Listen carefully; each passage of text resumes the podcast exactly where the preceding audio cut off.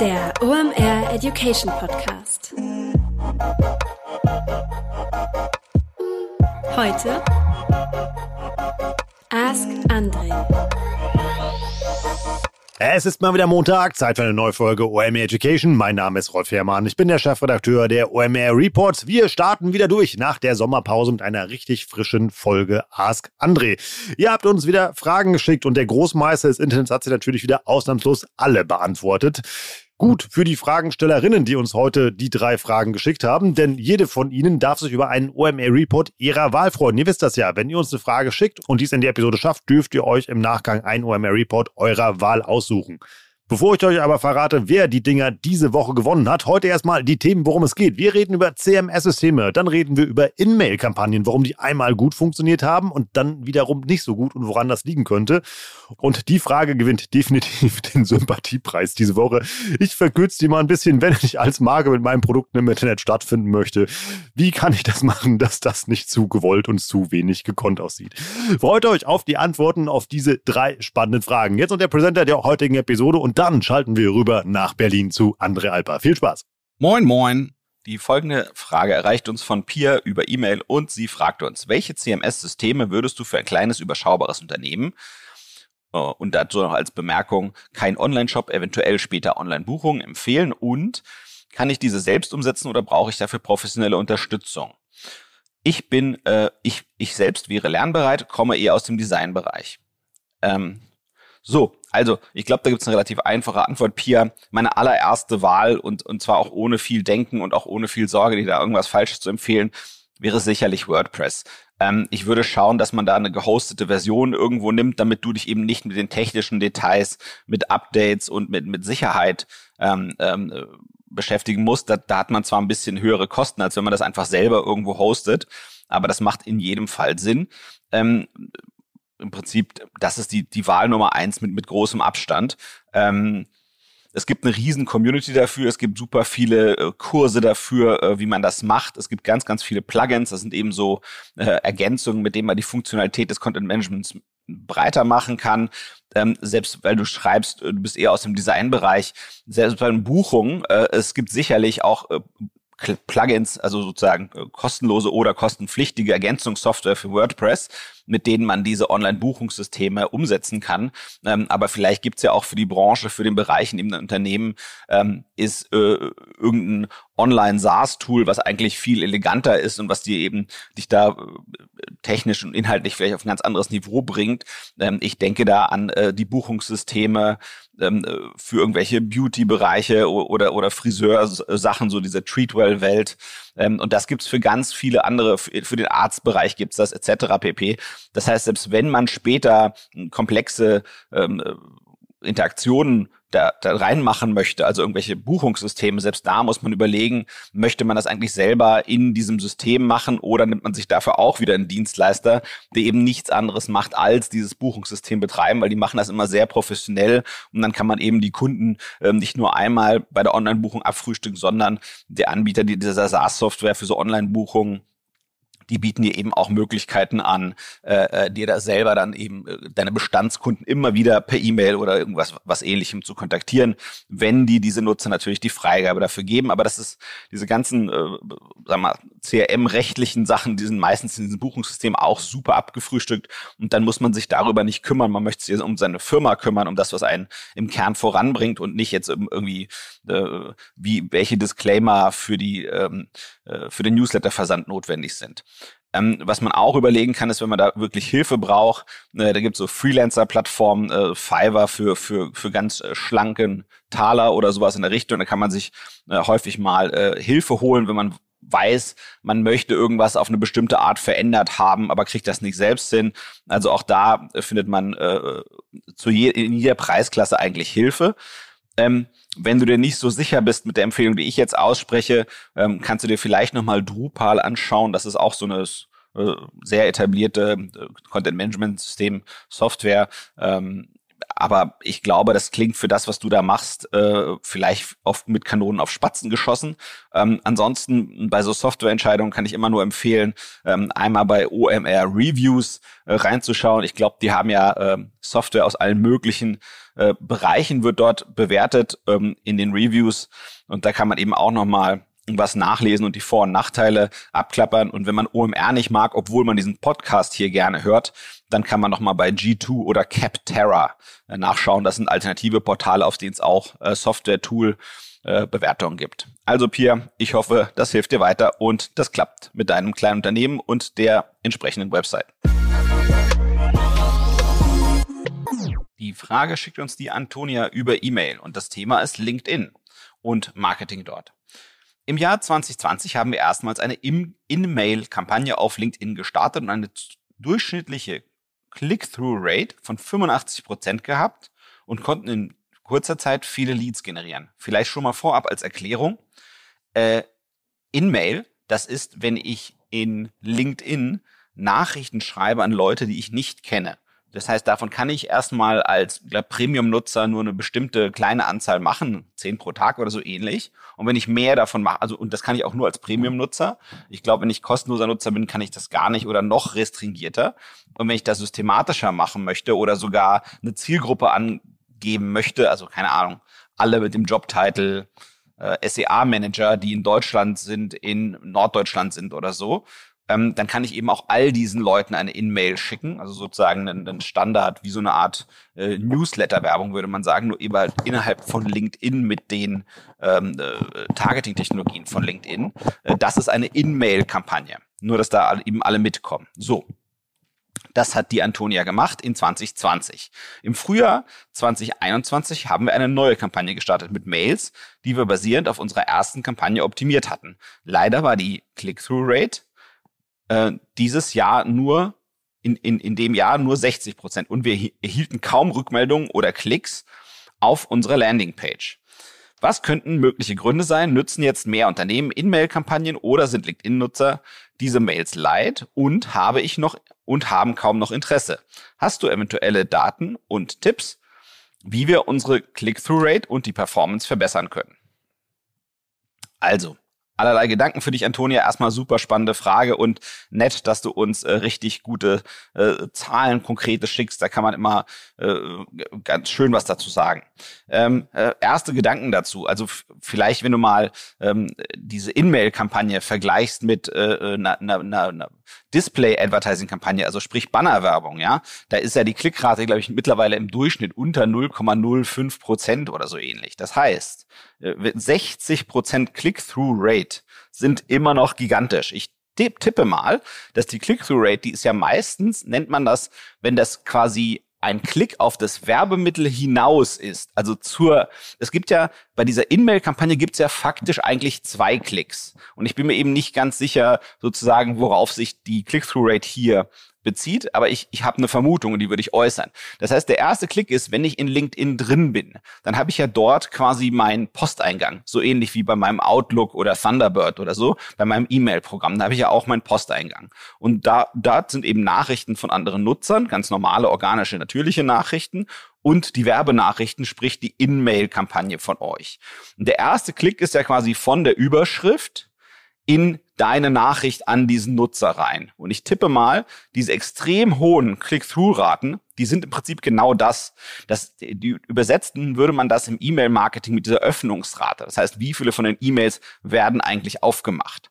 Und dennoch und, und, und trotzdem kann ich dir sagen, äh, und, und der zweite Klick ist ja quasi, um, um das noch abzuschließen, ähm, von deiner aufgemachten Nachricht an den Nutzer dann raus auf deine Landingpage.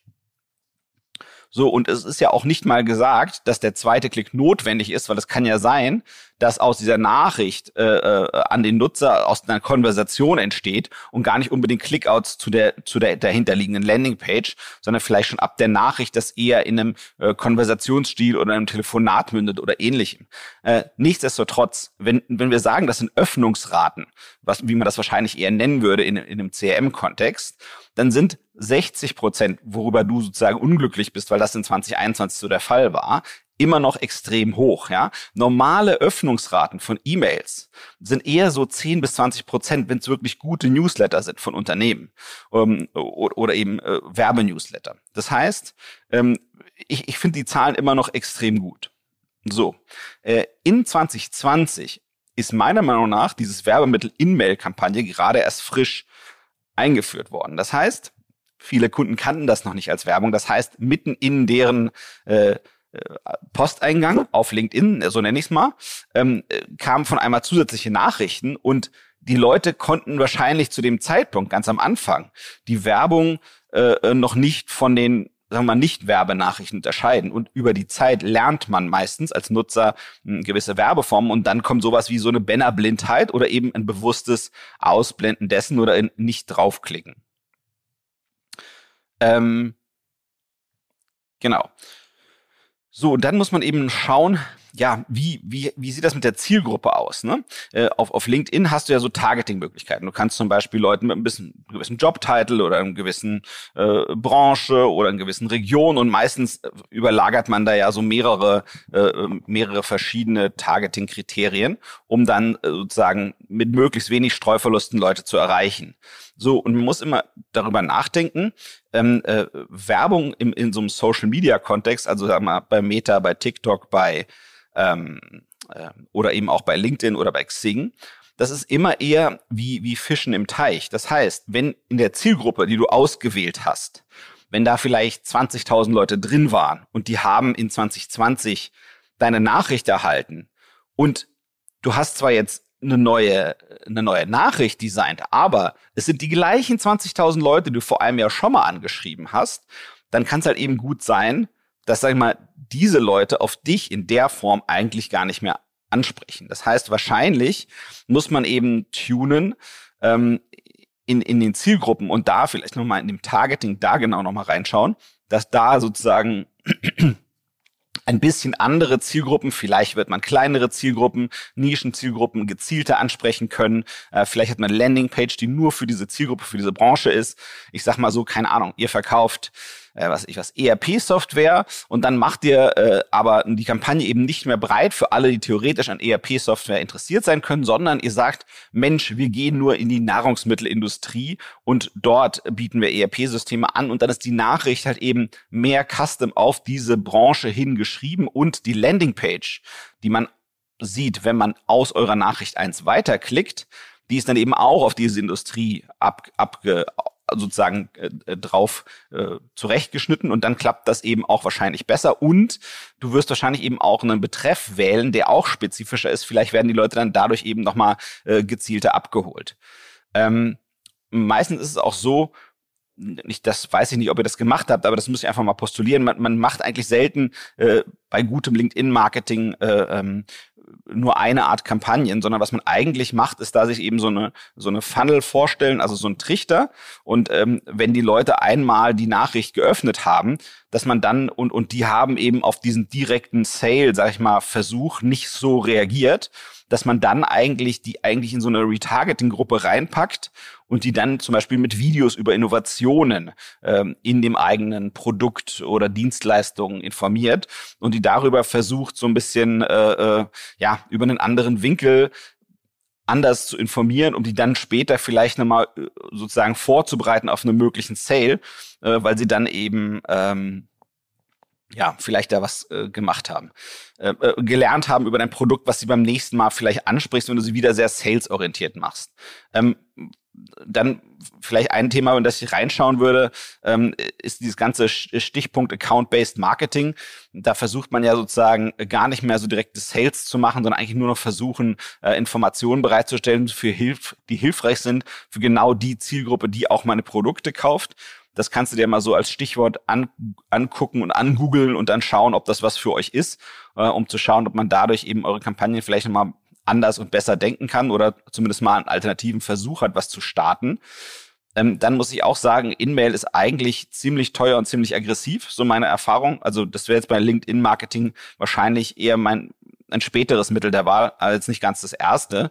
Ähm, ich würde überlegen, ob man da nicht vielleicht sogar äh, Briefe an die Firmen schickt, ähm, äh, weil der LinkedIn-Feed, der ist heutzutage ja ganz schön äh, gut gefüllt. Da muss man schon sehr gute Sachen machen, um da Reichweite zu kriegen. Ähm, was ich eigentlich als da sozusagen die besten Sachen sehe, ist, wo ich, wo ich glaube, das meiste, der, der beste ROI kommt raus, wenn man eigentlich stark investiert in Videos mit Menschen aus der Firma, äh, Produktmanager, Sprecher und ähnliche, die eben die Produkte und Dienstleistungen, die man hat, erklären und da versuchen, sowohl organische ähm, als auch bezahlte Reichweite für zu kriegen. Ja, und man kann ja auch noch mal schauen, ähm, jetzt noch mal vielleicht ein paar andere Gedanken zu deinem 2020 äh, bombastischen Erfolg. Man muss auch sagen, in dem Jahr war natürlich auch Lockdown äh, und zwar in extremer Form. Wir hatten ja eine Pandemie, wer sich noch erinnert. Und äh, in dieser Corona-Zeit war natürlich, war, alle waren viel aktiver online. Und es kann eben auch dadurch sein, dass, dass, dass sehr hohe Klickraten da oder, oder deutlich höhere Klickraten als ein Jahr später waren. Äh, und in der Post-Corona-Zeit gibt es natürlich eine geringere Aktivität. Ne? Und ähm, ja, der, der, der CTR könnte auch fallen, also rein rechnerisch, äh, könnte der auch fallen, wenn du die, die Zielgruppe sehr viel größer gemacht hast, weil du dann mehr Streuverluste hast. Da weiß ich eben nicht genau, wie, wie bei dem Gedanken vorhin, ähm, wie da euer Targeting war. Was heißt, wenn du vorher, sag ich mal, 20.000 Leute, die hochgradig relevant waren, für euch getargetet hast, und dann sagst du, ja, Mensch, da gibt's aber noch andere Leute, aber wenn ich die targete, erwische ich auch noch irgendwie 50 Prozent on top unrelevante. Das heißt, du vermutest, es gibt neben den 20.000, die du direkt gut targeten kannst, äh, da draußen nochmal 20.000, aber um die zu erreichen, musst du eigentlich 80.000 erreichen, um dann die 40.000 Relevanten für dich zu erreichen. Dann kann die CTR rechnerisch auch dadurch äh, äh, schlechter werden. So, und im Prinzip, diese CTR an sich, wie gesagt, die ist meiner Meinung nach das ist jetzt nicht gut oder schlecht. Die Frage ist, und der Kern der Sache ist, ne, lohnt sich diese Werbeaktivität und äh, äh konvertieren die Leute? So, und das heißt, ähm, es kann auch sein, dass man eben ähm, da eigentlich alles richtig gemacht hat und das einfach nur ein mathematischer, rechnerischer Effekt ist. Ähm, genau. Und gesprochen haben wir schon dazu, dass du eben Abnutzungseffekte hast, wenn du immer wieder die gleichen Leute targetest, dann, dass die werden natürlich auch die Performance seiner Kampagne auch unterziehen. Also Antonia, ich hoffe, die Gedanken helfen dir, deine Situation besser zu erfassen und zu analysieren und du hast ein paar Ansatzpunkte mitgenommen, wie du dein LinkedIn-Marketing-Game aufs nächste Level bringst. Die folgende Frage erreicht uns von der Miriam. Die Miriam fragt uns, wie würdest du vorgehen, um eine klassische Bricks-and-Mortar-Marke und ihre Produkte online digital stattfinden zu lassen, ohne dass es gewollt und zu wenig gekonnt aussieht? Also, ich glaube, man muss erstmal sagen, Bricks and Mortar, was heißt das?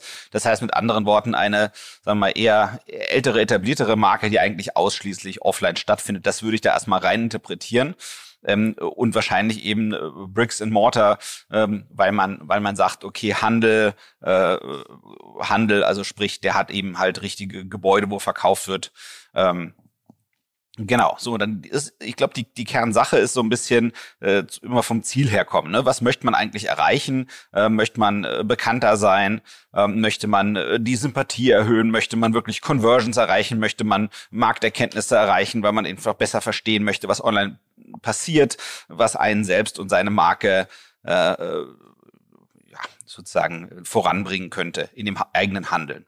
So, und dann muss man eben überlegen, was sind eigentlich die Mechanismen, um sinnvoll äh, dieses Ziel zu erreichen. Das heißt, wenn es um Awareness geht, dann geht es eigentlich um Reichweiten, ja, dann geht es um Kampagnenideen, äh, wie man sozusagen gute Kampagnen macht, die eine hohe Reichweite kriegen und dann äh, kennen eben mehr Leute meine Marke. Oder äh, geht es um Sympathie? Das heißt, ich will eben gucken, äh, Leute haben äh, einen Kontakt zu mir und ich möchte eben, dass die ein besseres Bild von mir bekommen. Ne? Dann muss ich vielleicht eben guten Content bringen, muss ich gute Geschichten erzählen. Oder ich möchte zum Beispiel äh, Transaktionen, also sprich Online-Käufe oder Leads oder was auch immer abschließen. Dann muss ich natürlich nachdenken über Conversions. Können, können die die Leute direkt äh, bei mir kaufen oder einen Vertrag abschließen oder irgendwas anderes abschließen? Dann habe ich meistens einen Lead-Funnel. Das heißt, ähm, nicht jeder Kunde, der sich für, für, für meine Themen interessiert, kauft direkt auch bei mir. Da muss ich eben gucken, wie ich da einen geeigneten Trichter aufbaue, dass die Leute Stück für Stück äh, entlang führe ähm, über die verschiedenen Conversion-Phasen hinweg hin zum eigen, zur eigentlichen Transaktion. Dann muss ich mir nachdenken darüber, was ist eigentlich die Nachricht meines Produkts. Ähm, ich muss gucken, dass ich eine, eine Plattform baue, die gut konvertiert, die gut äh, Besucher zu Kunden wandelt in den verschiedenen Abstufungen dazwischen.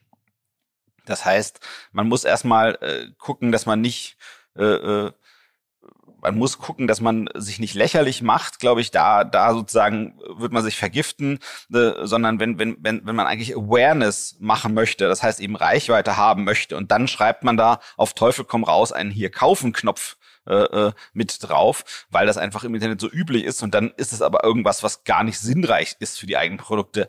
Ich sag mal so, äh, du hast irgendwie Eis oder so und dann geht es dir mehr darum, sozusagen Reichweite für deine Eismarke zu kriegen.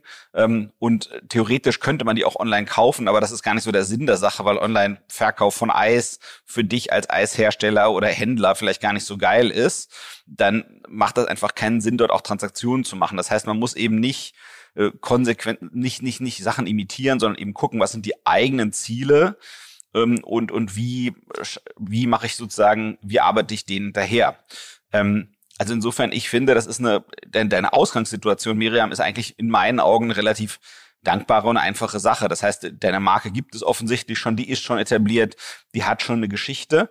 Ähm, und dann kann man halt eben Stück für Stück anfangen und, und äh, äh sagen, hier erstmal, guck mal, das sind meine Produkte. Äh, dann kann man eben hervorheben die Dinge, die mich abgrenzen zu meinem Wettbewerb. Ich kann die Marke erklären, die Geschichte, die Werten. Äh, Heritage würde man auf Neudeutsch heutzutage sagen. Wo kommt das her? Ich könnte dahin gehen, äh, zu zeigen, was sind denn meine Produktionsanlagen? Ähm, wer sind denn die Leute, die das Produkt herstellen? Wie, wie lieben sie ihre Facette davon? ähm, die Herstellung erklären, Nachhaltigkeitsthemen beackern, ne? also Fragen, die, die heutzutage zu jedem Produkt oder zu jeder Dienstleistung gestellt werden und eben schauen, einfach auch im Internet zu gucken, äh, ein bisschen googeln, was, was sind denn die, die Fragen, die sich Leute rund um meine Marke stellen. Weil egal wie Bricks and Mortar das Handeln deiner Marke bisher so ist, ähm, nichtsdestotrotz findet es online statt. Ähm, es gibt eigentlich fast nichts, was nicht online stattfindet. Ähm, zumindest in dem in der Kauf in der, in der Entscheidung vor dem Kauf ne? Und das was man eben auch äh, schön und gut online machen kann ist eigentlich dieses Social Proof Element. Das heißt wenn sich Leute eben nicht sicher sind hm, ob sie irgendwas bestimmtes kaufen oder eine bestimmte Dienstleistung in Anspruch nehmen wollen oder sollen dann schauen sie eben was was machen denn andere Leute dazu? Ja da kommt diese ganze Welt der äh, Bewertung dahin oder eben auch äh, Testimonials also Leute hm, dass man eben Leute hat die die die sagen warum sie sich für deine dein Marke entschieden haben, ähm, was an deiner Marke, an den Produkten oder Dienstleistungen deiner Marke gut finden. Ähm, entweder in Form von irgendwelchen Reviews irgendwo ähm, oder von irgendwelchen Influencern, die die erste Hand sozusagen Erfahrungen erzählen. Ich glaube, es gibt eine ganze Menge Sachen, die man machen muss. Ähm, und insofern, ja, dankbarer Job. Man muss einfach anfangen und äh, das Ziel definieren, wirklich verstehen, was will man und kann man ehrlich erreichen und dann das eben machen, was für das Ziel das Richtige ist und anfangen, gucken einfach nachfrageorientiert. Ne? Was suchen die Leute, worüber unterhalten sich eigentlich die Leute, wenn sie sich über meine Marke unterhalten? Und die gibt's sicherlich online. Also es gibt zu keiner Marke keinen Content online. Ähm, und dann eben gucken, okay, möchte ich das eigentlich aus meiner Perspektive als Marke äh, selbst und besser und anders erzählen, damit die Leute erreichen können und eben auch sehen können, wie ich als Marke äh, diese Fragen um meine Marke herum beantworten kann. Miriam, ich hoffe, das hilft dir in deiner äh, Strategiefindung, was das angeht und viel Erfolg. Das war wieder richtig spannend. Ich habe eine Menge gelernt. Ich hoffe, ihr auch. Ihr wisst ja, jede Frage, die es hier in eine Ask Andre Episode schafft, und ich hoffe, ihr schickt uns mal irgendwie eine, die André nicht beantworten kann, gewinnt einen OMR Report seiner oder ihrer Wahl. Wie könnt ihr das machen? Packt eure Frage einfach in eine E-Mail, schickt ihr an report at omr.com, dann landet die bei mir in der Inbox und wir leiten das dann weiter nach Berlin und André sucht sich dann die Fragen für die nächste Episode aus. Dieses Mal dürfen sich über einen OMR-Report Ihrer Wahl freuen. Die Pia, die Antonia und die Miriam. Danke für eure Fragen. Und ihr da draußen nutzt die Chance und schickt uns Fragen für André, denn das ist fast, das fällt mir sehr schwer, das zu sagen, fast noch wertvoller als ein OMR-Report ist, ja, wirklich eine persönliche Antwort auf euer Marketingproblem von André und seinem Team. Da steckt noch Erik Siegmann und Kai Ricke dahinter, die André Alper supporten. Also dreimal geballte Kompetenz für euer Problem und nutzt die Chance einfach mal. Das ist mega gut. Und vielleicht gewinnt ihr dann, wie gesagt, einen OMR-Report eurer Wahl. Da kann ich euch vor allem den Facebook-Report gerade empfehlen. Kurzer Hinweis hier in eigener Sache, den wir gerade rausgehauen haben. Denn iOS 14 Notizen, das haben wir hier bei Ask Andre schon ein paar Mal besprochen und vor allem dann äh, ja auch in anderen Episoden, hat das Thema Facebook Advertising einmal so auf links gekrempelt. Und damit solltet ihr euch unbedingt beschäftigen, denn das Reporting ist komplett anders geworden. Das Targeting ist auch sehr überschaubar geworden. Ja, eine Full-Funnel-Strategie ist heute auch eher so ein Auslaufmodell und vieles, vieles mehr. Also wenn ihr Facebook-Ads schaltet, beschäftigt euch damit. Ansonsten verbrennt ihr unter Umständen gerade eine ganze Menge Budget. Und wir haben den Report wieder zusammen mit Florian Litters und ganz vielen anderen klugen Menschen geschrieben, die helfen euch wirklich, euer Facebook-Advertising wieder auf den neuesten Stand zu bringen. Die Reports findet ihr unter omr.com slash report und jetzt wieder alle zusammen. Mit dem Gutscheincode Warenkorb bekommst du auch noch 10% auf deinen OMR-Report. Was kannst du uns ansonsten noch Gutes tun? Du kannst uns einen Daumen hoch bei Spotify dalassen, gerne auch 5 Sterne bei Apple Podcast. Du kannst einen Post zu der Episode fertig machen und einfach mal schreiben, was du davon hältst. Oder noch besser, empfehle den Podcast einfach mal einem Arbeitskollegen, jemand aus deinem Netzwerk oder irgendwen, der sich zum Beispiel Beispiel mit den drei Themen, die wir heute besprochen haben, beschäftigt und sag mal, hey, guck mal, ich habe hier einen Podcast gehört, der hat mir da echt weitergeholfen, hör dir den doch mal an. Da hat man nicht nur eine gute Zeit beim Hören, sondern dabei lernt man auch noch was. Das bringt uns eine ganze Menge, immer mehr Menschen mit diesem Format zu erreichen, was uns einen Riesenspaß macht, für euch hier auf die Beine zu stellen. Und ich freue mich auch schon auf die nächste Woche. In diesem Sinne, ich bin Rolf, das war OM Education für heute. Tschüss aus Hamburg. Ciao, ciao.